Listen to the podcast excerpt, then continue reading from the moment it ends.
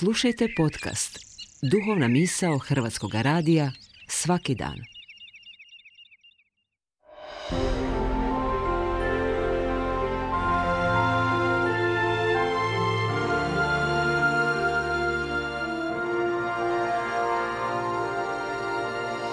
Duhovna misao. Urednica je Blaženka Jančić.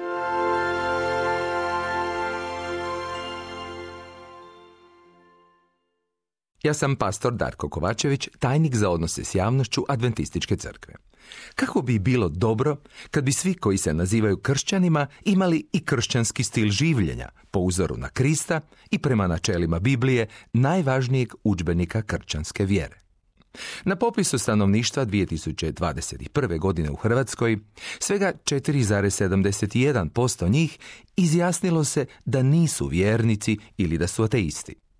Mali je to broj ljudi u odnosu na većinu koja kaže da je vjerujuća, ali nažalost život i prilike pokazuju nešto sasvim drugo. Previše ima krađa, laži, nasilja, prijevara, ružnih riječi i dijela, pa čak i ubojstava. Nama će se pitanje što je uzrok takvom stanju, ako se nazivamo kršćanima i znamo čemu nas uči Biblija. Nije lako dati odgovore na ova pitanja. Ali sigurno je da postoje određeni utjecaji koji oblikuju neprikladna ponašanja, loša dijela i pogrešne vrijednosti. No isto tako možda izostaju pozitivni životni uzori ili su nedostatna poučavanja o istinskim i izvornim duhovnim vrijednostima i načelima koje uči Biblija. Ta Božja riječ, Biblija, ima nevjerojatne odgovore za sva životna područja.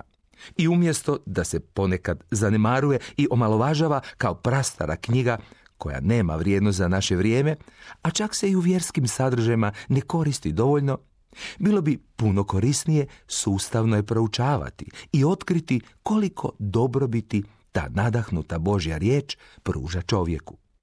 Daje mu načela za puno bolji, smisleniji i zdraviji život. Nudi savršene savjete za međuljudske odnose u društvu, u obitelji, kao i među narodima. Pruža savjete za pošten napredak društva, za pravi izvor sreće i, što je najvažnije, pruža rješenje za budućnost našeg planeta i najveći problem čovječanstva, a to je smrt.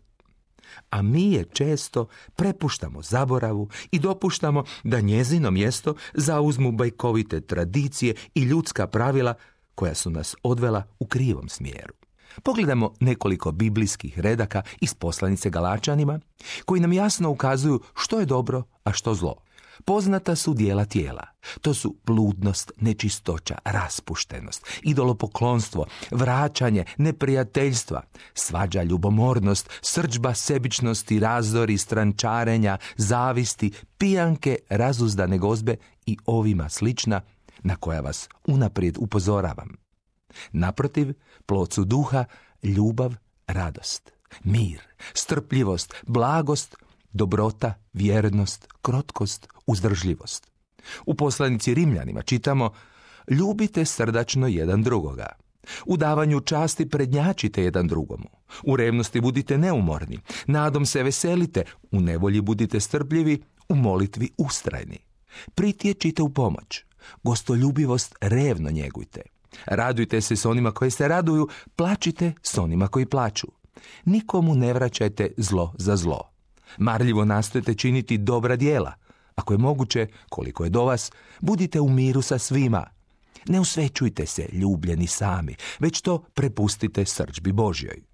Ili u poslanici Solunjanima, sokolite malodušne, pomažite slabe, budite strpljivi sa svima, Radujte se uvijek, bez prestanka molite, u svakoj prilici zahvaljujte, uklanjate se svakom zlu i neka se cijelo vaše biće, duh, duša i tijelo sačuva besprijekorno za dolazak gospodina našega Isusa Krista.